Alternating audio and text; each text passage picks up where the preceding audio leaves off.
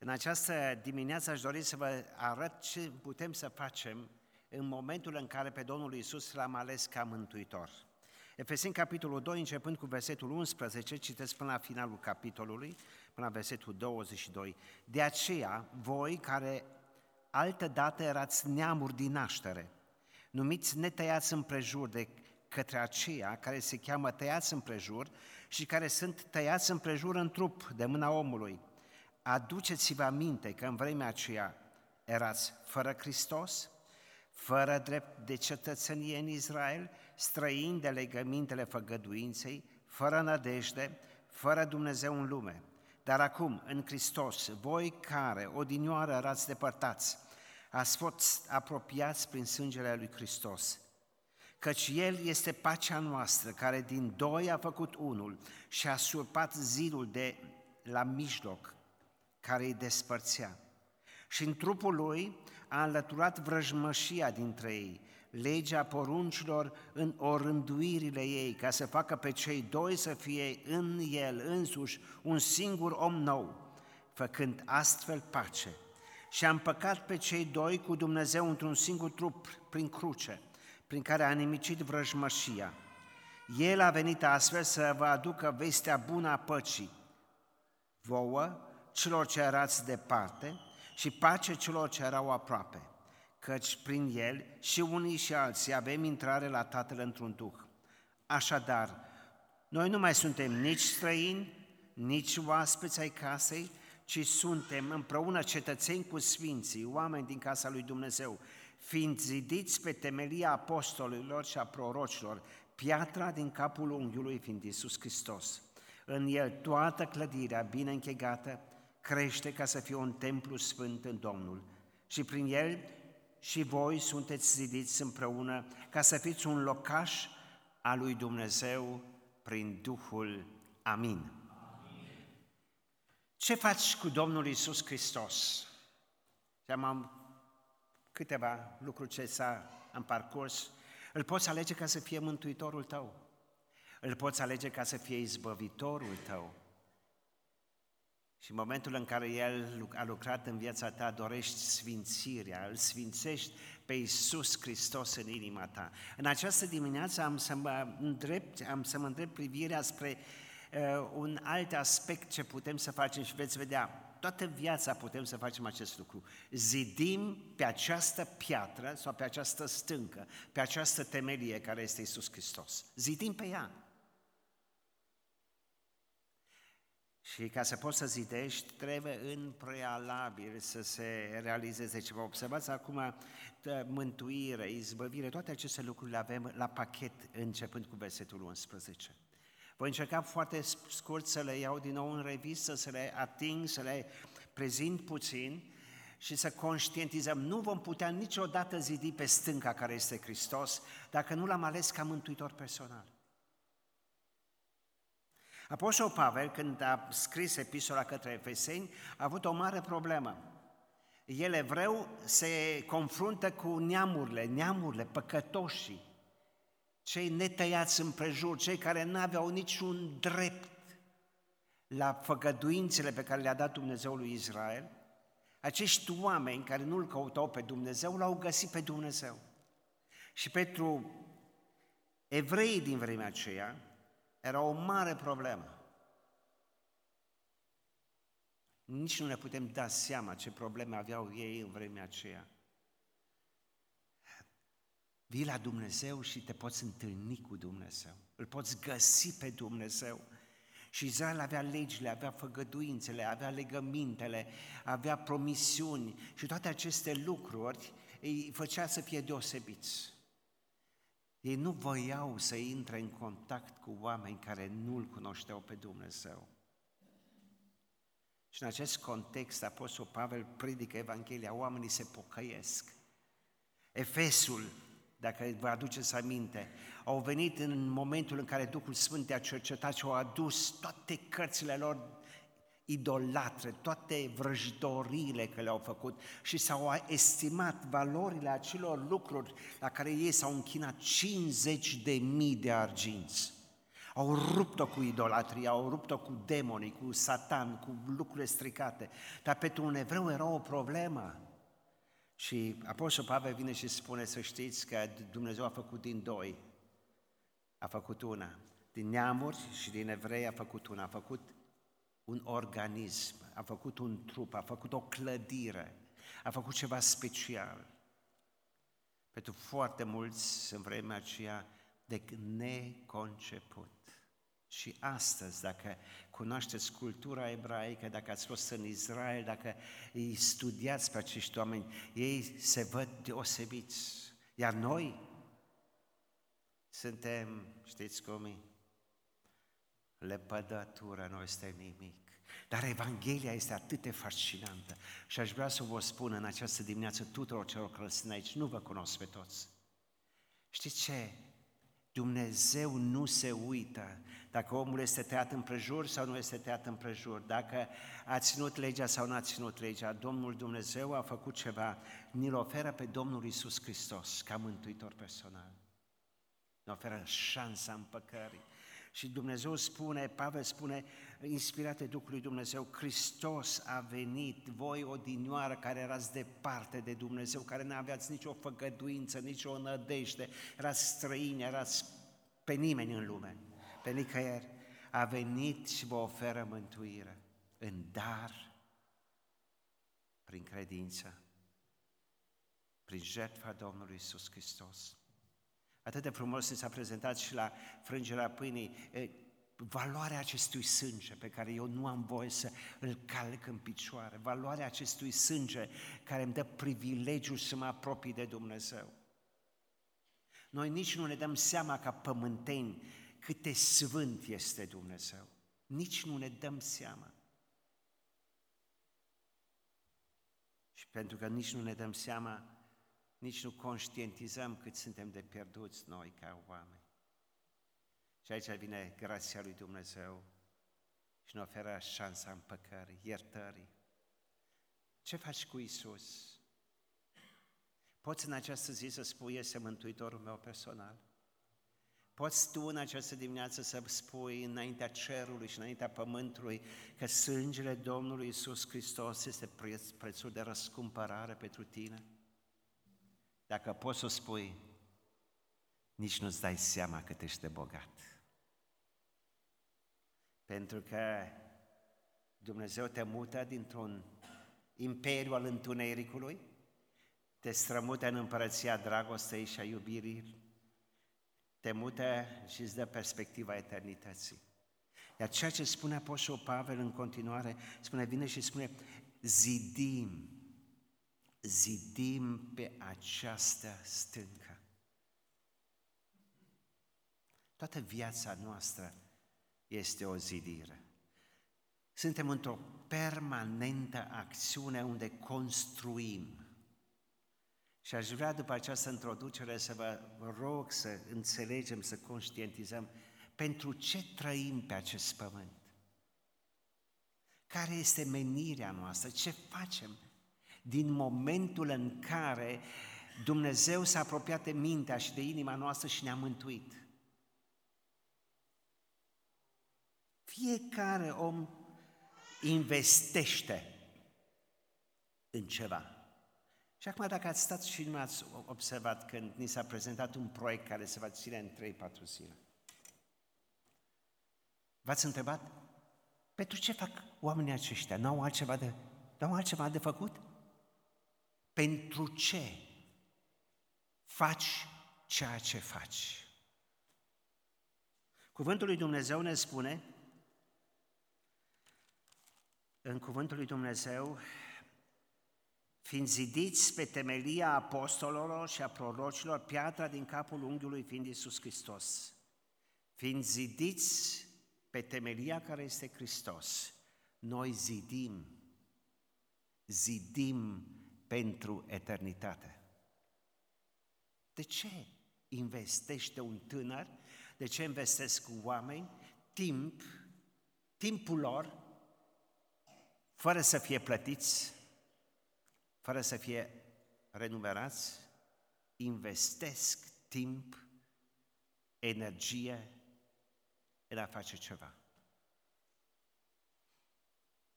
Răspunsul este foarte simplu. Apostolul Pavel este foarte tranșant și spune, Iisus Hristos a murit și a înviat pentru noi. Toți în România, cu mici excepții, cred acest lucru. Iisus Hristos a murit și a înviat pentru noi. Dar acum observați ce spune Apostolul Pavel în 2 Corinteni, capitolul 5, versetul 15. Din momentul în care Hristos a murit și a înviat pentru noi și noi am crezut acest lucru, apare o mare provocare pentru mine și pentru tine. Nu mai trăim pentru cine? Ajutați-mă! Pentru noi înșine. 2 Corinteni 5 cu 15. Ci trăim pentru Cel ce a murit și a înviat pentru ei. Spuneam duminica trecută la binecuvântarea celor doi copilași că satana este foarte motivat să ne angreneze de dimineața până seara în a ne câștiga existența. A munci, să câștigăm bani. Și să știți, dacă ai bani mulți, cheltui bani mulți. Dacă ai bani puțini, cheltui bani puțini. Să știți că niciodată banii nu ne ajung.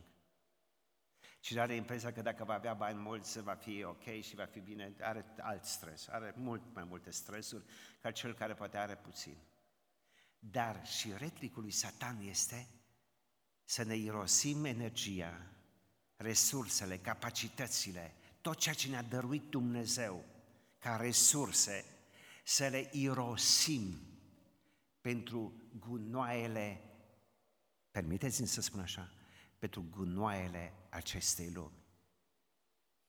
Și cea mai frumoasă mașină și cea mai scumpă mașină este un gunoi. Dacă Iisus Hristos nu dă sens și valoare vieții noastre, totul e zadar. Și uitați-vă aici, trebuie să se producă în mintea noastră această schimbare a priorităților, mintea mea să fie resetată de Duhul Sfânt, sângele să șteargă tot și să reușim să înțelegem adevăratele provocări în viață este dacă am crezut în Isus Hristos, nu mai vreau să trăiesc pentru mine însumi. Și aici este un proces. Să știți, nu de azi pe mâine, ești 100% pentru Dumnezeu. Pentru că e un proces de creștere și de maturizare, unde Duhul Sfânt că vrea să implementeze noi această provocare și această dorință. Să înțelegem, sunt un locaș al lui Dumnezeu, Dumnezeu locuiește în mine și El vrea ca prin mine să-și facă lucrarea în exterior. Zidim pe temelia apostolilor și a prorocilor de Hristos este piatra din capul unghiului. Zidim. Aș vrea odată să-ți iei puțin timp și n-aș vrea să fiu sadic. Aș vrea ca să-ți faci necrologul. Știți când se face necrologul? Nicu, când se face? Este că dacă muream în 8 aprilie, îmi făceați un necrolog. Și poate m-ați fi lăudat acolo și a făcut misiunea pace, a lucrat, a zidit, a făcut, a adus Evanghelia, a predicat. Știți, toate aceste lucruri sunt de la oameni. Ce scrii tu în necrologul tău dacă ar trebui să ții mormântarea? Te rog din toată inima, ia-ți astăzi timp și gândește-te ce ar zice Dumnezeu despre viața ta după ce ți-ai terminat alergarea aceasta pe acest pământ, zeci de ani cât ai trăit pe acest pământ? Ce rămâne pentru eternitate?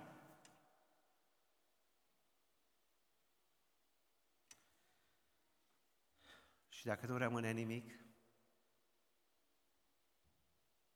Și dacă nu rămâne nimic?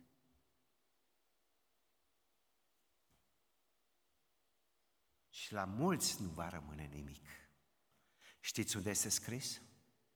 Cristina, te rog, proiectează-ne 1 Corinteni, capitolul 3, versetul 12.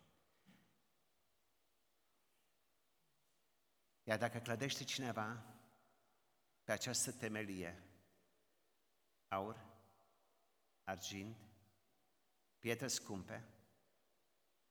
Și uitați acum o altă categorie.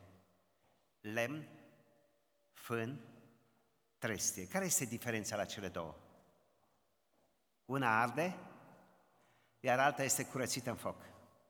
Aur, argint, pietre scumpe, trece prin foc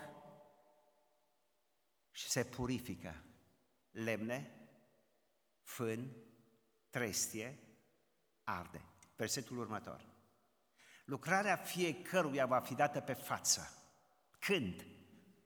Ziua Domnului o va face cunoscută, căci se va descoperi în foc și focul va dovedi cum este lucrarea fiecăruia. De dimineața de când mă scol până seara când mă culc, eu zidesc. Fie pentru această lume, fie pentru mine, fie pentru casa mea, sau zidesc pentru eternitate. Noi ca oameni, dacă vorbim despre lucrarea unui om, am încercat să elogiem, să evidențiem ceea ce a făcut un om pentru oameni. Dumnezeu evidențiază ce am făcut prin credință. Și pe mine m-a frapat foarte mult viața unui tânăr, a unui om, care a trăit 110 ani. 55 de ani din viața acestui om, ni se relatează foarte mult despre viața lui, despre credința lui, despre trăirea lui, despre angajamentul lui, despre înțelepciunea lui pusă la dispoziția lui Faraon. 55 de ani. Este vorba de Iosif. Hai, ce a făcut omul acesta în vremea aceea? După 55 de ani, Scriptura tace, nu mai spune absolut nimic. Iar ceea ce rămâne pentru eternitate, ceea ce mișcă cerul, este ceea ce a zis acest om la un moment dat urmașilor săi. Și le spune simplu, o propoziție.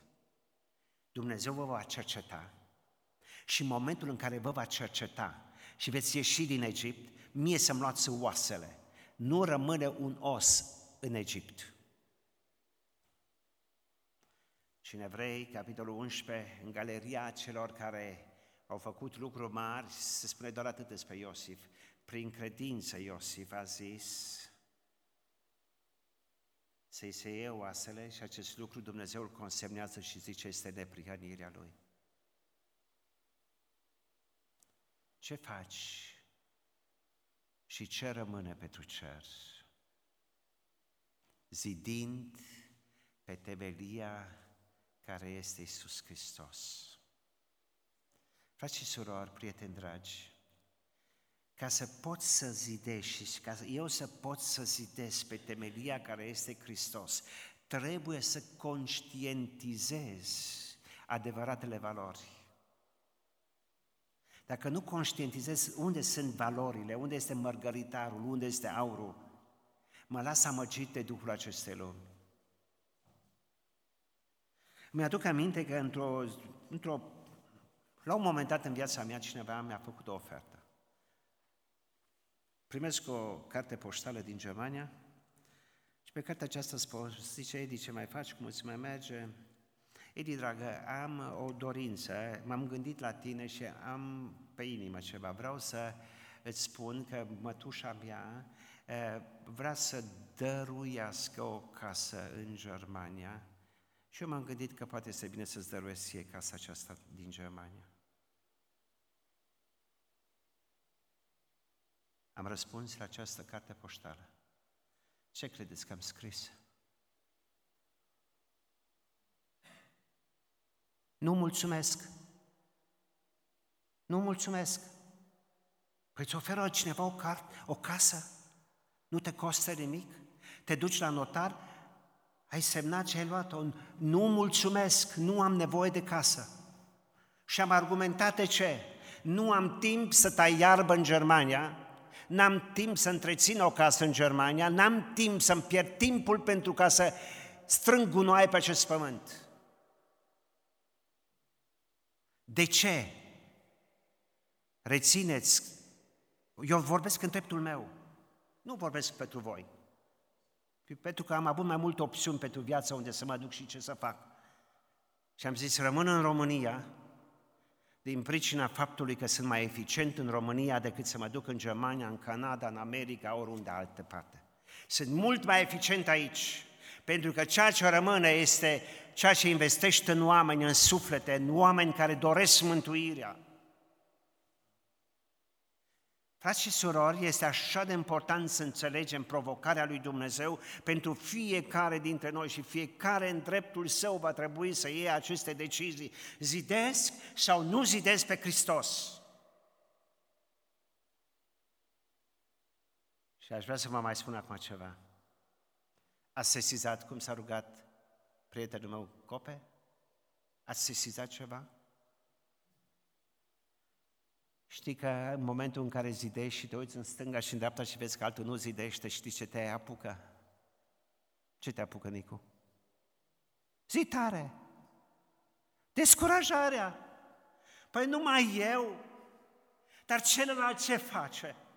Dar celălalt de ce nu vine? Dar celălalt de ce nu se implică? Dar celălalt de ce nu? De ce numai eu? Numai eu sunt prostul care trebuie să fac o lucrare pentru Dumnezeu? Așa vine satana. Și la un moment dat vine satana cu descurajare și spune lui Ieremia, destul mai, ce tot mă tu, mă, Ieremia, mă? Păi termină, mă, mă, lasă lucrarea, mă.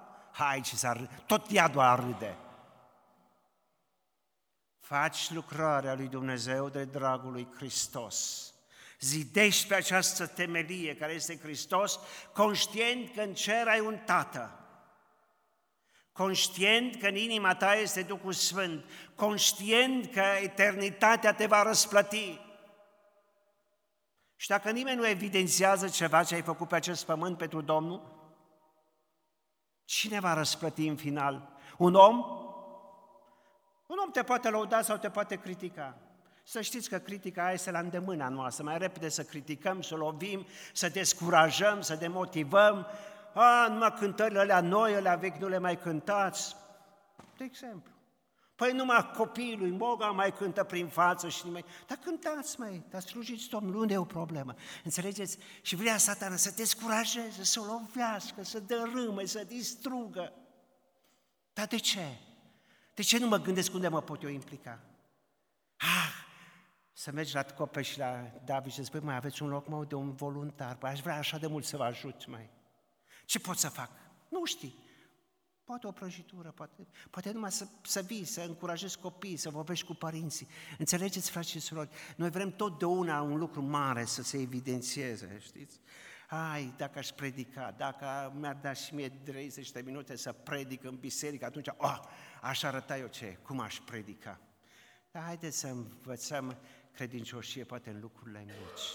Acolo unde nimeni nu mă bagă în seamă, acolo unde nimeni nu se sizează că mă duc la un bolnav, că fac ceva, că ajut, că mângâi.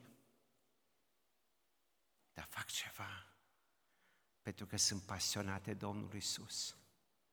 Unde nu mă vede nimeni când iau ceva și dau cuiva ceva, unde nu se, se nimeni nu vede. Dar Tatăl meu ceresc, care este cer, care vede nascuns, vede tot. Înțelegem provocarea? Și așa mă bucur că Domnul Iisus la înălțare a zis, mă duc la Tatăl meu și la Tatăl vostru, mă duc la Dumnezeul meu și la Dumnezeul vostru. Eu vreau să fiu Tatăl vostru, am auzit în această dimineață, în salutul din această dimineață, vreau să fiu Tatăl vostru, dar condiția este să ies din confortul meu din lume, să ies din idolatria acestei lumi, să ies din prioritățile acestei lumi, să ies din sistemul acestei lumi și să spun, Doamne, alte valori să influențeze gândirea și motivația mea. Și Dumnezeu îmi spune, vreau să fiu tatăl tău. Nu există pe pământ ceva mai frumos decât să ai un tată autentic. Și știți, marea mea problemă care este, eu n-am avut tată. Nu știu dacă tu ai avut tată, dar eu n-am avut tată. Am avut unul biologic, sigur că da. Dar un tată care să mă iei în brațe ca să mă mânghe pe frunte, pe cap, să-mi spună Edi, te iubesc. N-am avut. N-am avut un tată care să mă laude odată în viață. Nu mi-aduc aminte să mai fi laudat tatăl meu odată în viață. Dar mă lăudă la alții. Dar eu aveam nevoie de laudă, să mă motiveze, să mă încurajeze, să mă ridice. Și eu încercam să fac, să fiu, să, să, să-l impresionez. Dar dacă el n-a avut tată, dacă el a rămas orfan la 11 ani, cum să fie el mie tată când el n-a învățat de la tatăl lui ce înseamnă să fii mai mult decât un tată biologic? Te am zis, la mine se curmă blestemul acesta. Dar îți dai seama cât este de greu să spui acum lui Dumnezeu, Tatăl nostru care ești în ceruri, când totdeauna imaginea unui Dumnezeu care nu-L vezi, îl asociezi cu imaginea unui Tată pe care tu-L vezi și care poate te-a maltratat, te-a lovit, te-a bătut, te-a cerut. Și acum să realizezi, Tatăl meu din cer este cu totul altfel. Mă duc la Tatăl meu, mă duc la Tatăl vostru, mă duc și uitați, așa de mult îmi place și așa aș vrea să scot în evidență acest foarte frumos verset 18, căci prin el și unii și alții avem intrare la Tatăl într-un Duh. Ce har! Să am un Tată și să am acces, să pot intra la El prin Duhul Sfânt această libertate pe care o avem. Cine nu cunoaște această libertate în Duhul Sfânt, în Hristos, să meargă, să se relaționeze cu un Dumnezeu real, autentic, nici nu va zidi vreodată. Va încerca să dărâme, dacă poate, lucrarea lui Dumnezeu. Dar se gândește că zidește, dar dărâmă lucrarea lui Dumnezeu. Dar în momentul în care te ancorezi în cer și îl vezi pe Dumnezeu, un tată minunat, autentic, care îți dă putere, îți dă Duh Sfânt, îți dă înțelepciune, îți dă resurse, îți dă tot ce trebuie. Spui, Doamne, pentru Tine vreau să trăiesc și vreau să ard. Vreau să mor, Doamne, dacă e nevoie. Dar vreau, Doamne, ca în urma vieții mele să se vadă ceva. Și îi spun tatălui meu ce este, Doamne, arde tot. Și spun și acum, arde, Doamne, tot în mine ce nu este Dumnezeu. Dar ceva autentic să rămână, să se vadă slava Ta, să se vadă ceva din frumusețea Golgotei. Dragostea aceasta lui Dumnezeu trebuie să ne motiveze. Și dacă nu ne motivează această dragoste care s-a dăruit, care ne-a apropiat, care ne-a copleșit cu atâtea binecuvântări, nici nu vom trăi pentru El. Vom fi egoiști. Vom trăi pentru noi și vom dori cerul. Apostol Pavel spune, vom ajunge în cer, pentru că am crezut în Domnul Isus Hristos. Dar vă rog să nu vă mulțumiți cu atât. Credința în Domnul Isus Hristos ne dă dreptul și privilegiul să ajungem în cer. Dar slava, Hristos o împarte numai cu cei care s-au pus pe altar. Dumnezeu vrea să ne dăruiască nu doar neprihănirea prin credință, ci vrea să ne copleșească cu slava sa. Slavă care se va deosebi. Slava pe care o va primi cel care s-a pus pe altar și a zis vreau să organizez un maratlon, vreau să investesc în copii, slava pe care o primește cel care s-a dedicat și a pus talanții pe altar. Nu o va împărți Dumnezeu cu mine sau cu altul, eu o va da în exclusivitate celui care s-a pus pe altar și a slujit.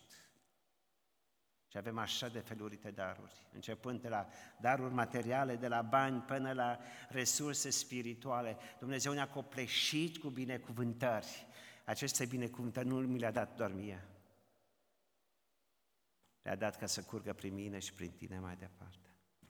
Acolo unde te-a pus Dumnezeu, vrea să fii un om, să zidești pe stâncă, pe Hristos și să spui, de dragul Domnului vreau să ard. Vă rog, nu vă lăsați de motivați niciodată. Dacă vezi că e singur, dacă vezi că nu sunt mulți, slujiți Domnului. Puneți-vă pe altar. Lăsați pe Domnul să-și facă numele de slavă. Îmi place așa de mult și e un verset pe care îl dădeam de multe ori celor care, într-un fel sau altul, veneau și ne ajutau. Aș vrea să vă citesc acest foarte frumos verset din Evrei, capitolul 6, versetul 10, căci Dumnezeu nu este nedrept ca să uite osteneala voastră. Și dragostea pe care ați arătat-o pentru numele Lui. Voi care ați ajutorat și ajutorați pe Sfinți. Știți ce m-am bucurat? Când zilele trecute am vorbit cu Nuții la telefon. Și a zis, Edi, am avut așa de mare noroc cu Estera, cu Ana, cu Carmen, care au venit, care au fost, care m-au ajutat. Trupul lui Hristos aici se vede. Nu s-a văzut nimic, nici toca la biserică n-a bătut nimeni, fără talangă, fără nimic. Dar Duhul Sfânt a lucrat mângâiere în viața unui om sau doi oameni, sau poate cei din spital vor întreba ce fel de oameni sunteți voi. Înțelegem noi marea provocare la care ne provoacă Dumnezeu în fiecare zi. Dumnezeu, Dumnezeu nu este nedrept. Ce faci pentru Domnul rămâne. M-a impresionat când Sami el mi-a spus, fii atent, avem o problemă la grădiniță. Ce problemă, mă, Sami? Vor niște gemeni să fie. O mamă vrea, o, nu zice o mamă, o soră vrea ca să înscrie doi copii. Și zice, e de 34 de ani și adoptă acum niște gemeni de 3 ani. O fată nemăritată a adoptat o fată care este la fel de mare ca și ea. Și acum zice, acum mai iau încă niște gemeni.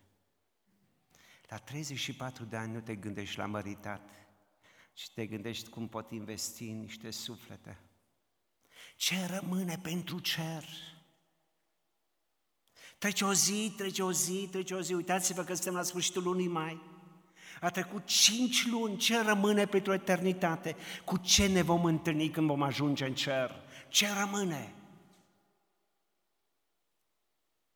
Zidim pe o temelie care este Hristos sau zidim pe o temelie care ne place nouă. Fii atent, spune Pavel în 1 Corinteni 3 cu 10, ce zidești? Fii atent, Edi, ce zidești? Nu vă spun vouă, nu vă predic vouă în această dimineață. Și vreau eu, când mă uit la unul și altul, să-mi revizuiesc eu stilul meu de viață și să văd unde pot mai mult să pun accent pe lucrarea lui Dumnezeu și pe priorități care rămân.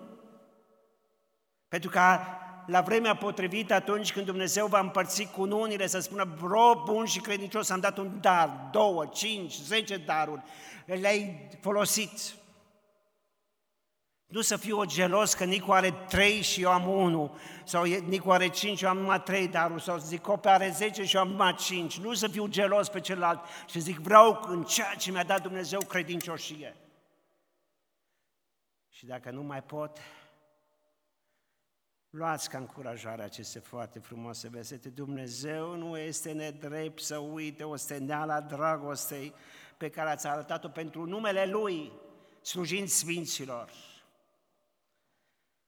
Dorim însă ca fiecare din voi să arate aceeași râvnă ca să păstreze până la sfârșit o deplină nădejde, așa încât să nu fiți nici leneși, nici neroditori,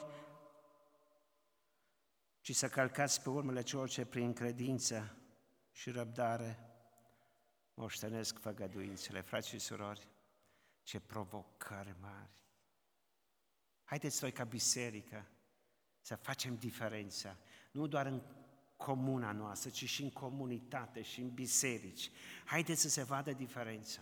Haideți să trăim, să ne gândim cum îl pot proslăvi pe Domnul Isus, zidind pe această stâncă Știți, într-o bună zi se termină ziditul. Într-o bună zi se termină totul. Într-o bună zi lăsăm totul jos și plecăm. Aduc aminte, m-a amprentat un prezbiter al bisericii din Hunedoara, unde am copilărit.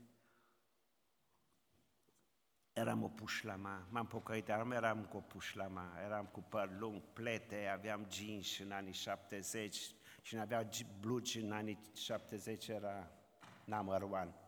Era ca mașina din parcare, când ai cea mai tare mașină. Și mi-aduc aminte că a pus odată mâna așa în părul meu și a zis doar atât, a zis, Edi, gândește-te la ceva. Ce câștigă împăratul? Atât, atât mi-a zis. Gândește-te la ce câștigă împăratul. Nu ce câștigi tu ce câștigă împăratul. Și Duhul Sfânt mi-a zdrobit inima. Duhul Sfânt mi-a zis, Edi, pentru cine vrei să trăiești? Pentru cine vrei să trăiești? Zidind pe temelia care este Hristos, viața ta va fi ancorată, va fi puternică. Rețineți, zidești pentru eternitate și vei avea furtuni în viață. De aici pe stâncă. Nu uitați, casa zidită pe stâncă dăinuie la orice problema vieții. Poate să vină vânturi, poate să vină orice a venit, furtuna să vină, ploi să vină. Casa este zidită pe stâncă. În această dimineață va trebui să ne întrebăm care sunt motivațiile mele. Pentru ce fac ceea ce fac, indiferent ce. De dragul lui Hristos? Dacă de dragul lui Hristos voi vedea roade, vor veni oameni și se vor pocăi, se vor pocăi copii. Și îmi place așa de mult că acești copii care vor veni nu vor uita. Nu vor uita săptămâna sau ziua pe care eu vor trăi. Și Dumnezeu le va aduce aminte când vor fi mari, dacă vor mai avea timpul să ajungă mari, să se decidă pentru Isus Hristos. Dar e o sămânță pe care am pus-o în inimă. În inima lor, fie la maraton, fie în grădiniță, fie la școala duminicală. Dorința noastră este să investim în caractere, în oameni, în copii, în, în vecinii noștri, în semenii noștri, în cei din casele noastre cu o dorință. Tată să fie proslăvit. Atunci El mă va proslăvi pe mine și pe tine. Amin.